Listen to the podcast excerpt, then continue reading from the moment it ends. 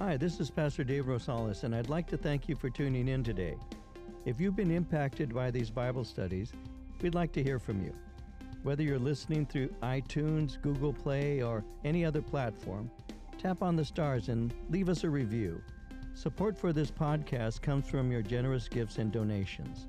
If you'd like to support this ministry, would you consider partnering with us? Visit our website at calvaryccv.org and click on Give. You can leave us a one time gift or set up a recurring general donation. Thank you for your support. And now let's begin today's message.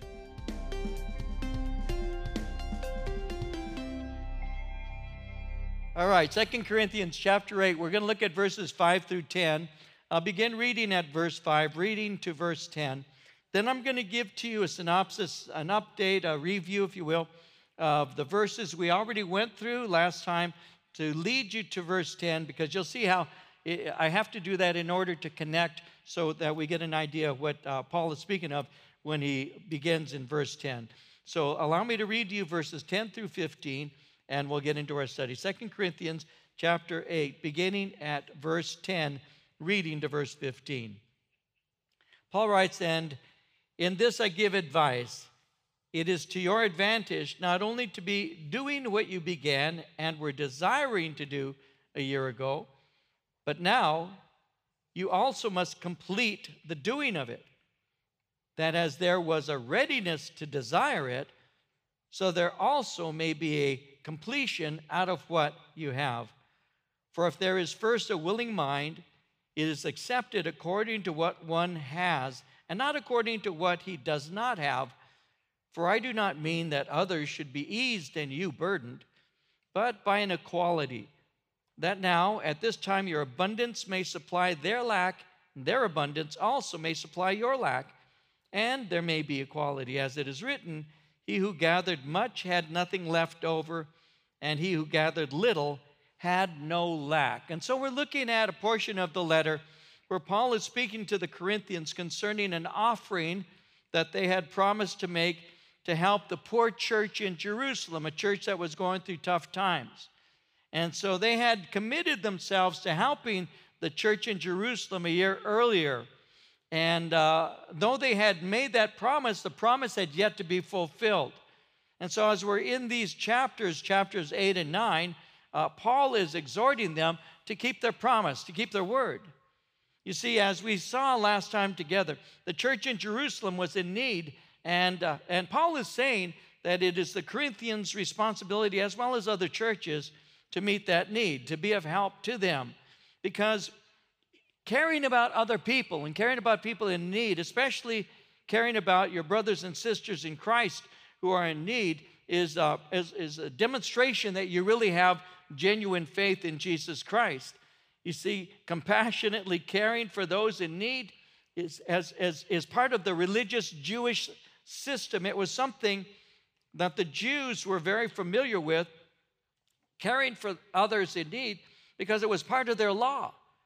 And during the time of the writing of this particular letter here, you know, the Christian church is, is moving out throughout the world and, and is beginning to practice the things that they have, they have learned from God through His Word. And, and when you look at the Old Testament as well as the New Testament, you see that God showed concern for those in need. During the time of Christ and right around the time of the writing of this letter, if you were a religious person in the, in the Jewish sense of the word, then you would have certain earmarks. There would be things about you that people would see that would help to identify you as a religious, a sincerely religious person.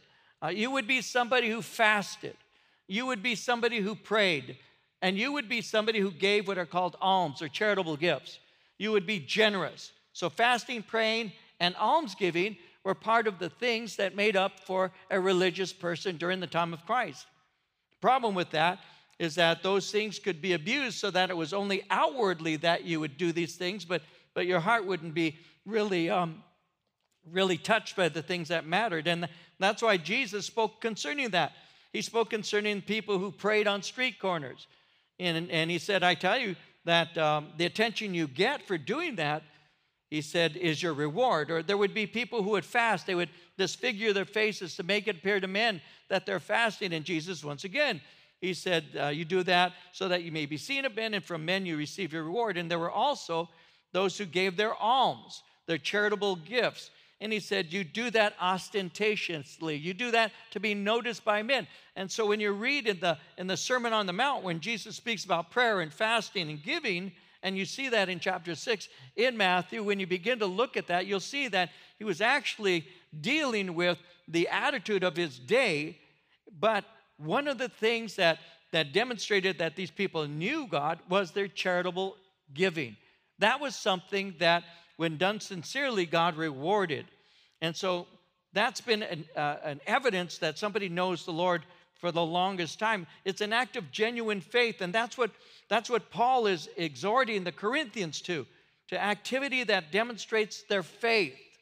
And he's saying that you need to care for these poor believers in Jerusalem. Uh, you've received spiritual benefits from them. Uh, you ought to be uh, giving them material help because they have need of it. And so the action of, of giving to those in need is, is basically uh, something that reveals genuine faith. It's found, it's something that's found both in the Old and the New Testaments. When you look in the in the Old Testament, for example, in Proverbs chapter 3, verse 27, it reads, Do not withhold good from those to whom it is due, when it is in the power of your hand to do so. Don't hold back when you have the ability to help somebody. Old Testament. New Testament, Galatians chapter 6, verse 10. Paul says, Therefore, as we have opportunity, let us do good to all, especially to those who are of the household of faith. So, as believers, Paul is encouraging them to have a loving concern for fellow Christians, especially those in need, because that is a visible expression of love and it's a visible expression of faith in God. In 1 John, John writes about this in 1 John chapter 3 verses 17 and 18. And he says it like this. He said, if someone has enough money to live well and sees a brother or sister in need but shows no compassion, how can God's love be in that person? Dear children, let's not merely say that we love each other. Let us show the truth by our actions. And so that's what you find in both Old and New Testament. So Paul is speaking to them. And as we saw this in the first several verses of chapter 8, Paul chose to use the churches of Macedonia, northern Greece. He chose to use them as examples for the Corinthians in their own giving. Because, as I mentioned last time, uh, we can learn by the example of others. And so that's what Paul was doing here. He was using them as an example. In verse 1 of chapter 8, we make known to you the grace of God bestowed on the churches of Macedonia, that in a great trial of affliction, abundance of the joy and their deep poverty abounded in the riches of their generosity or their liberality. So he used them as an example because we can use other people as visible examples for us. People can acquire knowledge through the teaching and preaching of God's word, but it needs to go further than just acquiring lecture information. And because we learn in various ways, one of the ways that we can learn is just seeing somebody live out the message. And that's why Paul is using the Macedonian church as an example. Now, he also used another Gentile uh, cluster of churches, the churches of Galatia, as an example.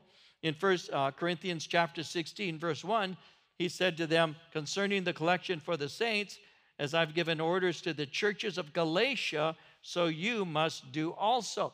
And so he used Corinthian, he was speaking to the Corinthians, but he used, he used uh, Gentile churches as examples. And that gives to us insight into proper motivations when we give. And as I mentioned, and let me review this briefly so we can come to verse 10 and pick up. Uh, he uses uh, the Macedonians, but he also speaks concerning the things that motivated them. And, and he pointed out here in chapter 8, verses 1 and 2, he had pointed out that it's the grace of the Lord that produces sincere love for Christ as well as sincere love for other people. And in verses 1 as well as verse 9, Paul emphasized the grace and love of God towards us. One, he speaks about the grace of God bestowed on the churches of Macedonia. But then in verse 9, he says about the grace of God bestowed on us. He said, You know the grace of our Lord Jesus Christ, that though he was rich, yet for your sakes he became poor, that you through his poverty might become rich. So God's love and grace direct us when we're considering the need of others. Now that moved the Macedonians, that moved the Galatians to be generous to the needy in Jerusalem because they understood the grace of God. They were motivated by grace to give aid. And Paul used them as an example, and they remain an example to this day. Because in verse 2, he speaks concerning their condition, and he says that they're under great trial of affliction and they're enduring a time of deep poverty. Now, these are normally reasons for not helping others who are in need. Normally, this wouldn't be looked at, looked at as wrong. But he's saying in, in instead of being self centered, you actually, they actually became abundantly generous. They demonstrated their understanding and uh, their, their embracing of the grace of God. And, and this is demonstrating that because even though they were going through hard times, he said, well, it didn't keep them from giving, it actually provoked them to be generous. In 1 Thessalonians 1, verses 6 through 8, he was speaking to the church in Thessalonica. He said, You became imitators of us and of the Lord. In spite of severe suffering, you welcomed the message with the joy given by the Holy Spirit. And so you became a model to all the believers in Macedonia and Achaia. The Lord's message rang out from you, not only in Macedonia and Achaia, your faith in God has become known everywhere. When you're looking at a map and you have Greece, the southern portion of Greece would be called Achaia, the northern portion is Macedonia.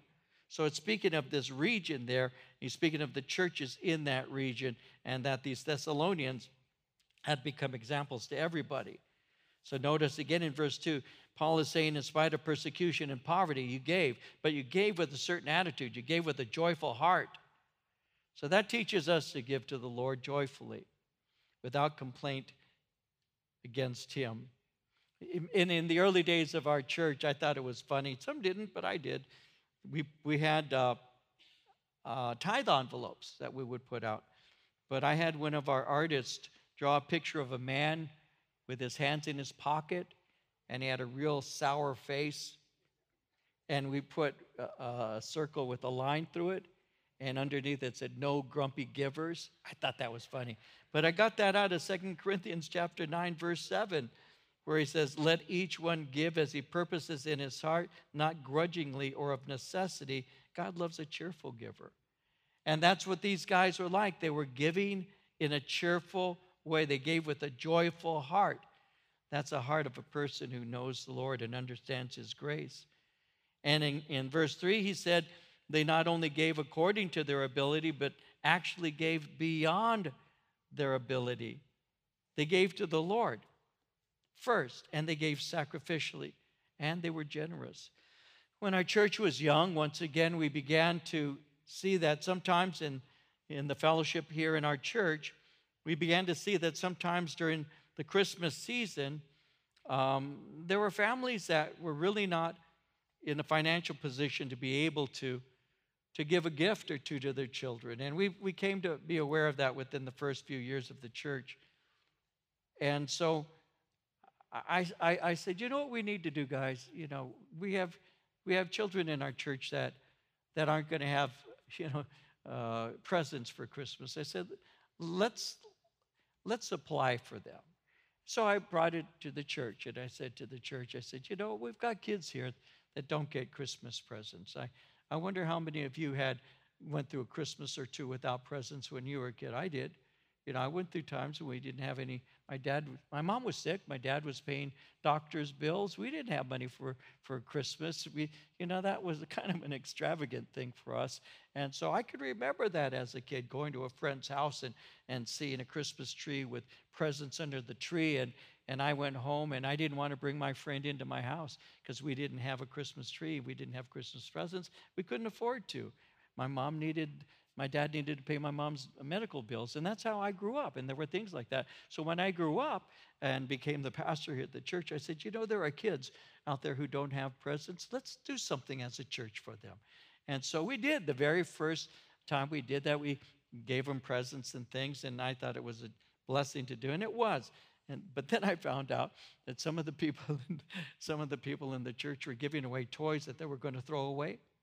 So kids were getting like teddy bears with, with one button for an eye and no eye there, and they were messed up. And, and so I came up uh, and I said, No, no, no, no, no, no, that's not what you do. You give to your children, you give to other people's children what you would give to your children. Would you go out and buy a beat up teddy bear for your kid? Maybe you would, but you're cheap. I wouldn't. so I had to have a talk, a heart to heart with our church the next year. And I said, when you're out buying Christmas presents, buy a present for a child that you would like your own child to get. Isn't that the way we should do it? Do, it, do unto others as you would have them do unto you? Isn't that how we're supposed to do it? Well, see, some people are grumpy givers. And, and, and, and Paul says, no, that's not the way to do it. You guys were going through affliction, you were going to tough times, you were having difficulties and all of that. But what you did is you gave in a sacrificial and a generous way. Why is that? Why did they give like that? Well, because they understood that their treasure is in heaven and they knew that their, their giving is recorded in heaven. Their giving uh, to care for those in need is going to be rewarded one day. In Philippians chapter 4, verses 15 through 17, Paul said to the, uh, the Philippian church, he said, Moreover, as you Philippians know, in the early days of your acquaintance with the gospel, when I set out from Macedonia, not one church shared with me in the matter of giving and receiving except you only. For even when I was in Thessalonica, you sent me aid again and again when I was in need. Not that I'm looking for a gift, but I am looking for what may be credited to your account. Your gifts actually go into a heavenly system where God rewards your generosity. And they knew that. Notice again in verse 3 that they gave willingly. They were not coerced, they weren't made to feel guilty, they were not being manipulated. They gave willingly. In the Old Testament, in Exodus 25, verse 2, it reads, Speak to the children of Israel that they may bring me an offering. From everyone who gives it willingly with his heart, you shall take my offering. In verse 4, Paul said that they had begged him with much urgency. They were motivated by love, they were motivated by concern for others. They were aware of the hour, and they knew that it was time to move. Was, that time was now, not later when it might be easier or more convenient. The need was urgent.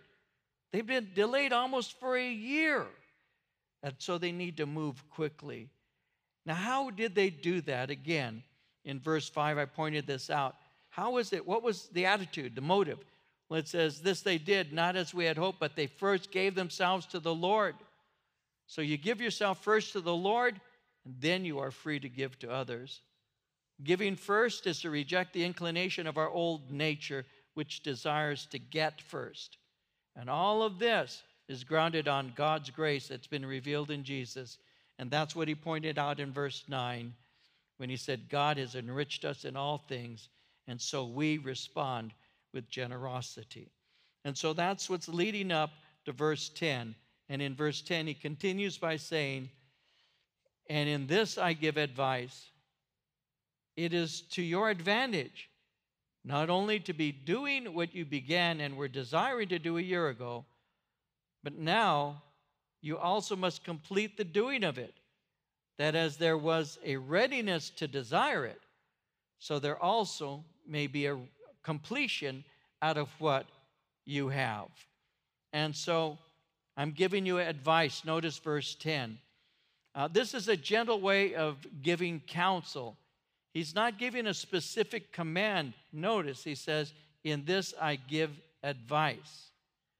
And so do what you've promised you're going to do. You see, over the course of a year, many things could have transpired that was hindering them from keeping their promise. But the Corinthians had made a promise. The Macedonians had also. And then when you look at it, the Corinthians had made their promise earlier than the Macedonians, but the Macedonian churches kept their promise and the Corinthians had not. And so his, his advice is that they fulfill their promise. And he says it's for your advantage. The word advantage, when he speaks of it that way, it's for your well being. By, by keeping your promise, you're safeguarding your honor and you're safeguarding your reputation. This is an exhortation for them to have integrity. Resist the temptation of selfishness. A year has transpired. They haven't made good on their promise. They began, but it taken almost a year, and they haven't kept it. You see, beginning and desiring were not enough. Promises have to be fulfilled, not broken. And the desire was present, but they failed to keep their promise to help. You know, you can see a need and you can truly desire to help, but though you see the need, desire to help, and even say to somebody, I, I think I want to help them, you can still fail to follow through. You might begin to reconsider.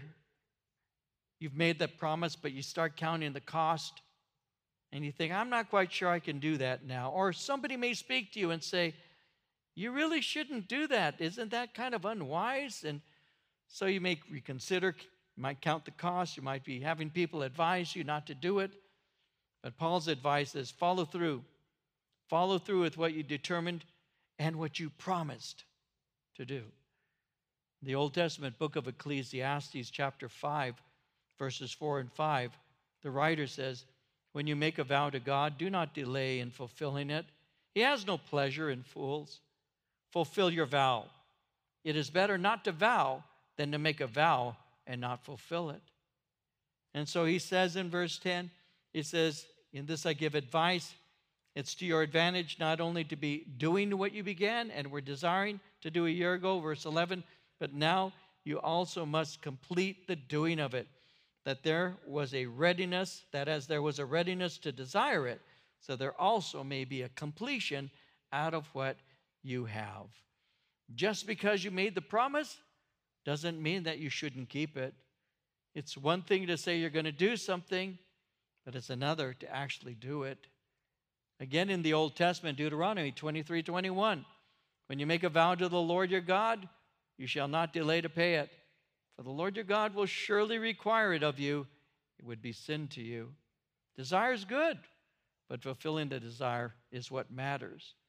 Notice verse 12. If, if there is first a willing mind, it's accepted according to what one has and not according to what he doesn't have. Now, Paul already had mentioned they, they gave willingly, they don't give by coercion. And giving is always done willingly. It speaks of readiness to give. And a willing and a ready mind is what God desires from us. But the offering, he said, is accepted in this way it's accepted according to what one has his gift is accepted by God in proportion to the largeness of his heart, not the amount of the gift. God expects us to give out of what we have the ability and power to give. And that includes all believers, as the Macedonians have demonstrated. You know, I've noticed this, and I, I think it's still as, uh, as common as it was when I first noticed it several years ago. But there are people who like to give what they call faith pledges. Have you ever heard of that? The term faith. How many of you have heard that? So I know I'm talking. Okay, see, a lot of you haven't. Okay, I'll, I'll, I'll explain to you because I'm always assuming that you've, you've seen these things and, and many of you haven't. Almost all of you haven't. A faith pledge. You ever seen a Christian TV program? How many have seen TV Christian? I want to know who I'm talking to. No, a lot of you don't watch TV. That's good. Well, there are TV programs that they have telethons. And so somebody will come up who's a, kind of a high powered person, real pushy, and, and will tell you to send your money in and send your seed faith in. You know, if you give a dollar, God will give you 10 times or sometimes 100 times more. You, many of you have heard that before. If not, that's, that's good because they rip people off all the time. You know, I've heard plenty of them. I remember one time, must have been probably 40 years ago, 35, 40 years easy. We were Marie and I. I was in the front room. I turned on the TV. It was uh, it was during the, the week. Uh, I was I wasn't at the office at that time yet, and there was a TV program where the guy was promising you all kinds of stuff if you send him money. And I out loud, I said, out loud, I said, that's a ripoff. They're ripping those people off. And I got really upset. And my wife, I didn't know Marie heard me. Marie was the other room, other room. And she came in for a second and walked out of the room. I said, Man, they're ripping those people off. And I hear her on the phone. She called the number on the screen. And she says, I want you to know you guys are lying to people, you're ripoffs. Then I hear her say, Yeah, you can pray for me, pray for me, but I'm praying for you. You know, we feel very strongly about those things. I didn't know my wife was such a wild child, but she does too. Ripping people off, and they call them faith pledges. So send your gift to God. He's going to give you 10 times. I, I received, oh, I shouldn't go here. I'll go here for a minute. Uh, I received people, they were sending watermelon seeds out.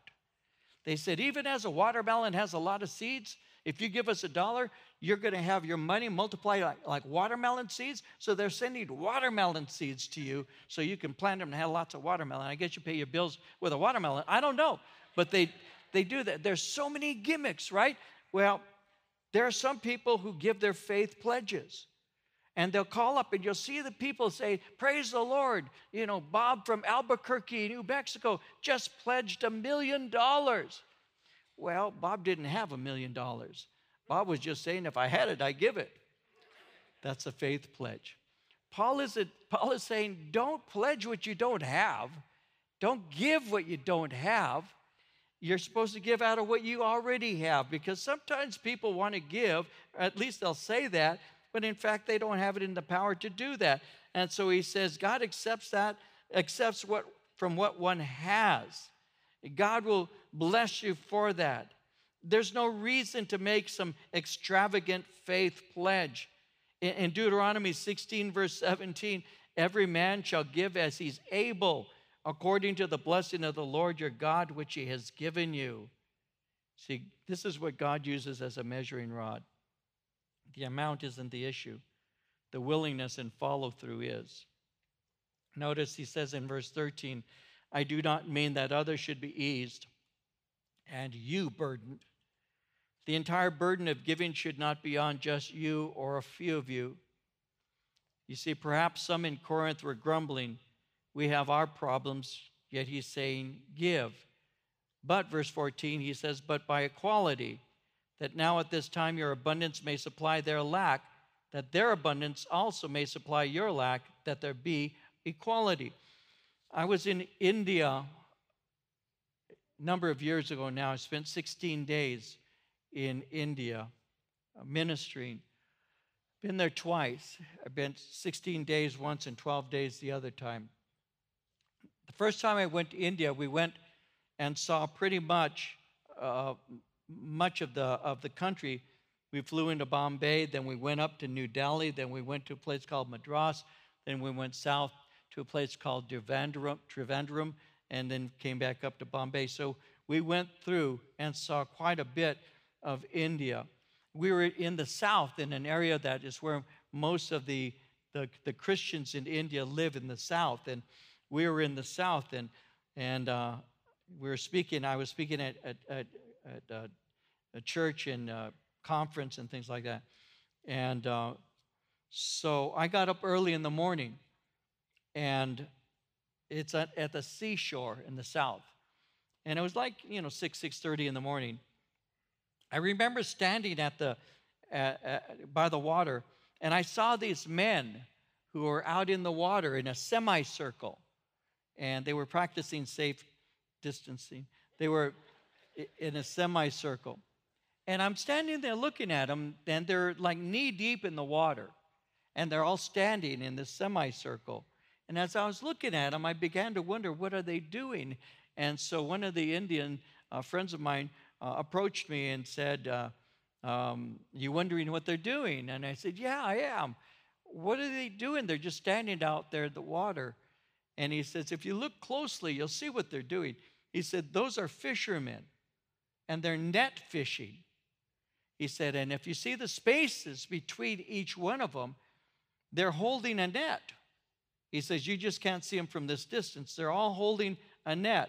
He said, everyone from one end all the way to the other is holding a net. He said, they threw the net out this morning and they're catching or bringing their catch in right now. And he says, watch what they do. And so you watched them and they all began to move and they were synchronized one step at a time, one step at a time. As they walked back, synchronized. Because what they were doing is they were drawing the nets, and the fish were being caught in the net.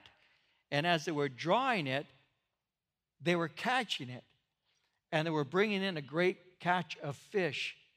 You see, when our church first began, and we have it still posted in various places, it was on our bulletin, and I know it's still there in various places. It says, every member a minister, Ephesians 4 11 and 12. That's one of our foundational scriptures in the church. Every member a minister. And I brought that from day one, telling the church, the first 30 people who are here until where we're at now, I told them, I can't do all the ministry that God would have us to do. I can't do it all by myself. I have to train people, I have to have help, or we'll never do it. And so I put on my bulletin from the beginning every member a minister. We all pull our own weight. And so when I was standing there watching them draw the fish, everyone taking a step in, uh, they were synchronized, taking a step, pulling, taking a step, pulling. That the Lord spoke to my heart, and He said, That's how the church is supposed to be. One man can't pull in that draft of fish. Ten men can't. It takes an entire team working together, pulling in unison. And that's what ministry is, and that's what Paul's talking about. He's saying it isn't right. And no, I'm not saying that you should carry the burden that others are not willing to carry, but you all should carry your own share. Some can carry more, some have to carry less, but everyone can carry something.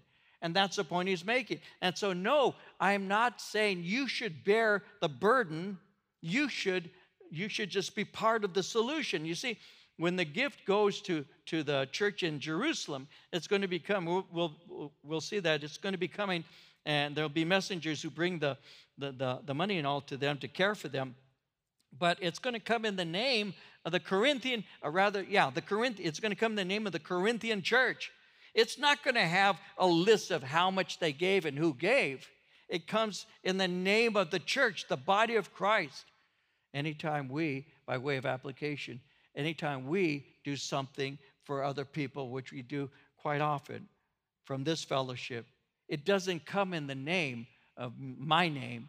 It doesn't come in the name of the, of the leader who, whatever, it, it, it comes in the name of, of the brothers and sisters in Calvary Chapel, Chino Valley.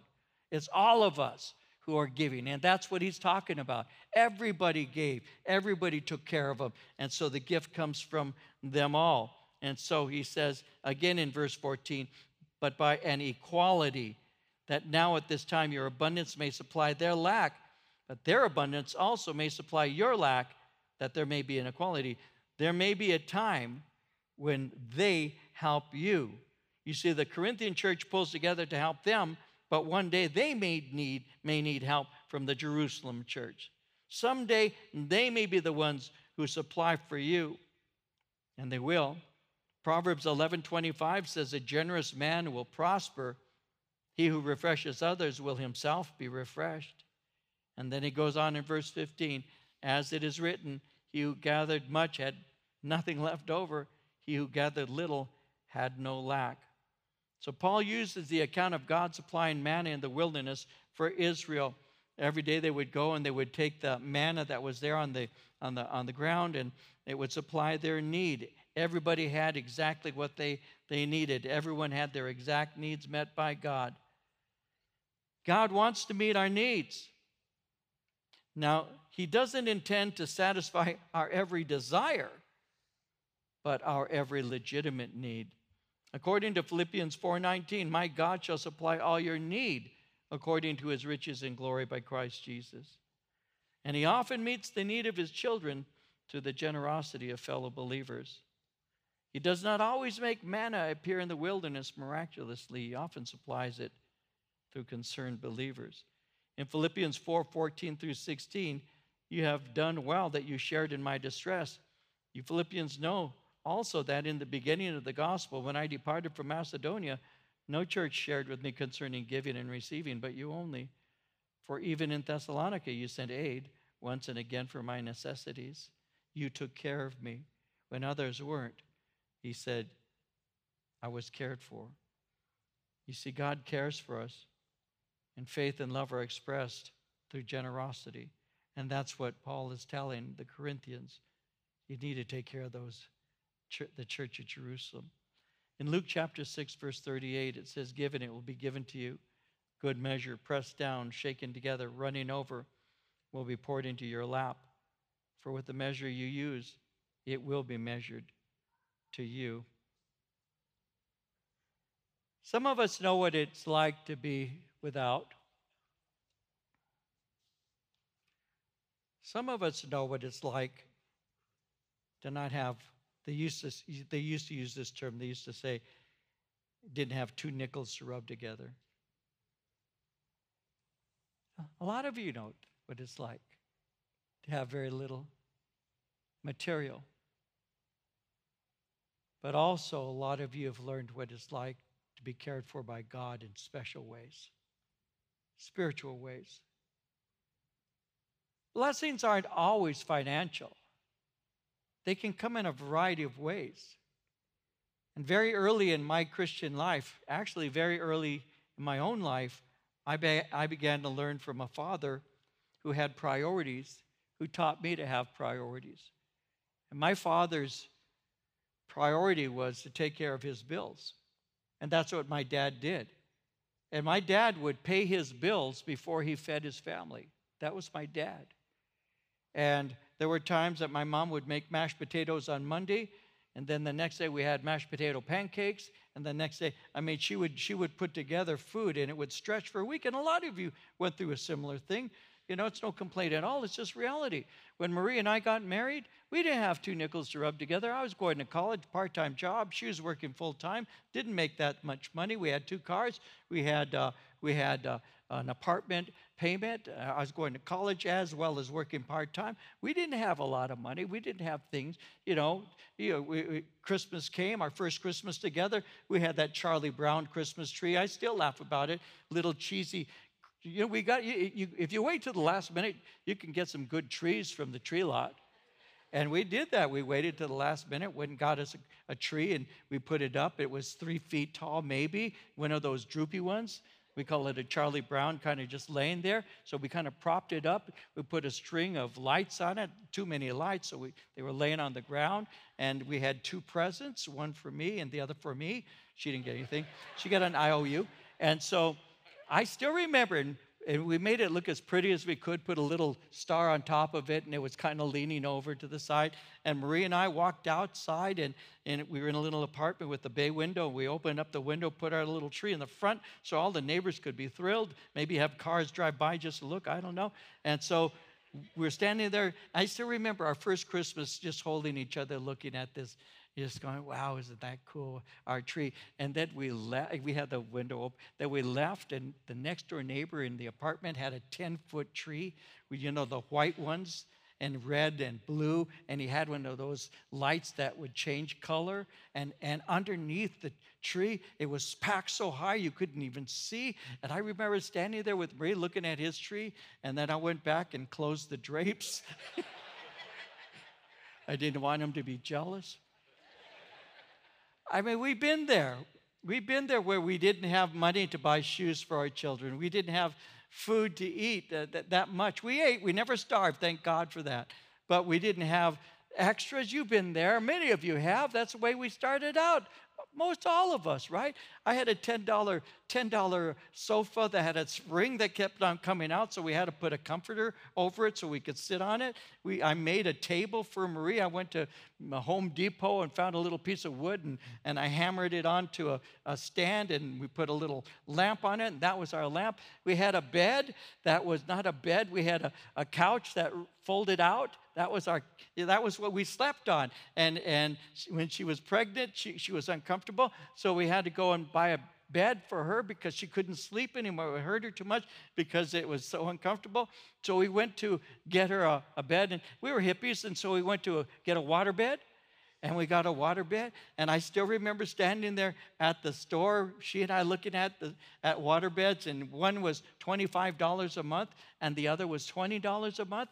And I had to get the $20 a month because I didn't have an extra dollar and a quarter to spend in the month. Some of you know what I'm saying. I didn't have the extra dollar and a quarter for a bed, so I bought her, uh, bought us uh, a bed that cost me twenty dollars. Been there, done that. Been there, done that. I grew to like macaroni and cheese from the box. It's good stuff. I eat it to this day, but my son Joseph will not eat it. If I want to punish him, we're going to make you mac and cheese. He hates it because he ate it so much. I can still remember we didn't we didn't have money for meat. You know, we had to, you have to get some protein. So we didn't have money for meat, but we were able to buy some. And, and then one, one night, Marie made dinner. She made tacos, and, and I put, I'm starting to eat it. And, and what is this? And I put it down. She, instead of putting red chili, she had put cinnamon in it. Cinnamon. And I was going, oh, because we, so I went and got a, a, what do you call it, colander, and, and I put the meat in it and washed it all, dried it all, recooked it, because we couldn't throw it away. That was the only meat that we had. Been there, done that. Know what it's like. Know what it's like. But I also learned that there are things that matter more than material. That's when I started to learn what love is. I'll, I'll calm down. Okay. That's when I started saying, I may not have a present under a tree, and I may not be. Marie's wedding ring cost us $200.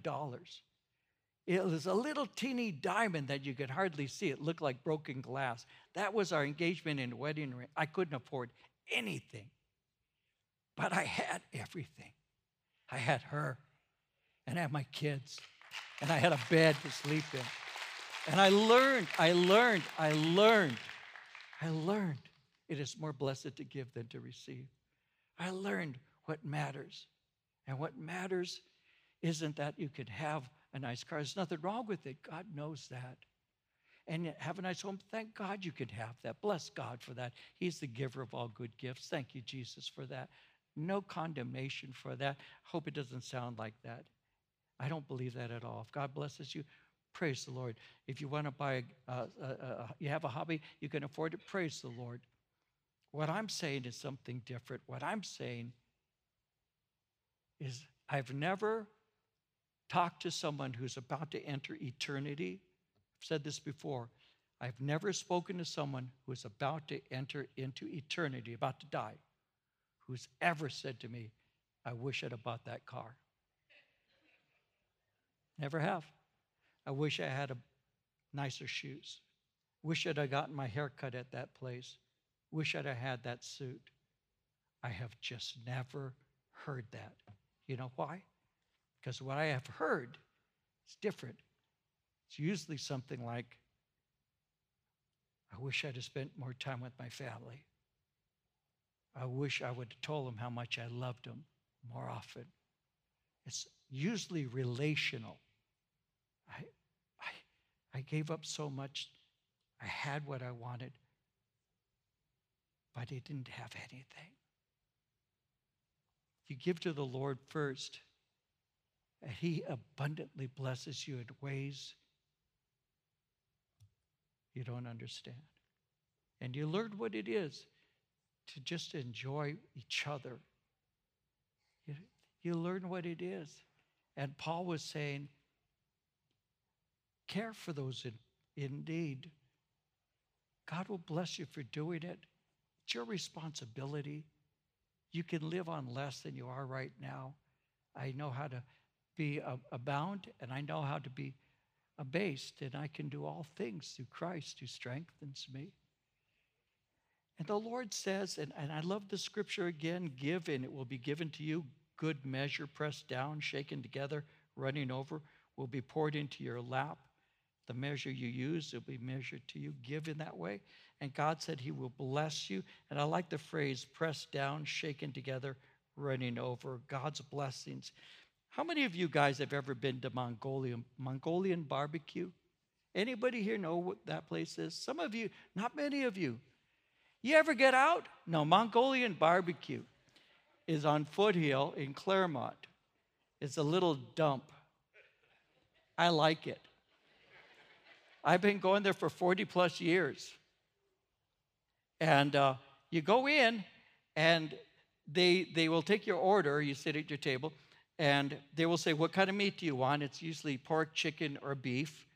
And uh, so I always get the beef. And so they'll bring it, and the, the, the meat is, is real thinly cut and it's, and it's frozen. And so it's inside of a bowl. And so what you do is you go up and they'll, they'll have the different things that you put into it celery, onions, uh, grass sprouts, and, and uh, cilantro, different things. And but before I go there, I learned to do this 40 years ago. I'll get a napkin and I'll put it over the cold meat and I press it down. Because if you press it down, you can load it more with stuff when you're putting in the celery and things like that. So I, this scripture means something to me. when he says pressing down, shaking together, I get it, Lord. It's like me at Mongolian barbecue. Because he presses it down so you can get more. That sounds good, doesn't it? Mongolian barbecue sounds good too right now. I shouldn't have brought that up. I'm hungry. How's God bless you? He presses it down and loads it up so it runs over. So it runs over. You can't outgive God. A lot of people haven't learned that yet. But Paul's trying to teach the Corinthians give. Your generosity supports their need. One day you may have a need, and their generosity will support yours. Make sure you give because generosity is rewarded with blessing. Proverbs 11:24 There is one who scatters yet increases more. There is one who withholds more than is right, but it leads to poverty. So he says, Give. It is written, He who gathered much had nothing left over, he who gathered little had no lack. The Lord will take care of you. The Lord always. Marie can say this, and she says it often. And I'll close with this thought. We may not have had much, but we had everything we needed. We always have. God has never, never failed to supply my need. My God is able. My God is generous. My God cares for us. He always has taken care of us, and He always will. And we learned a long time ago if I trust the Lord and I'm satisfied and content in Him, that's all that ultimately matters. Is the contentment I cannot buy, but I can have by trusting Him. And when you trust Him, you will be content. You will be content with what you have, and you'll be blessed by God. Keep that in mind because this church, this church needed to be reminded you have said you're going to take care of these people, take care of them because God will take care of you. And you need to remember that. If you'd like to learn more about Pastor David or Calvary Chapel Chino Valley, please visit our website at calvaryccv.org. Thanks for listening and have a great day.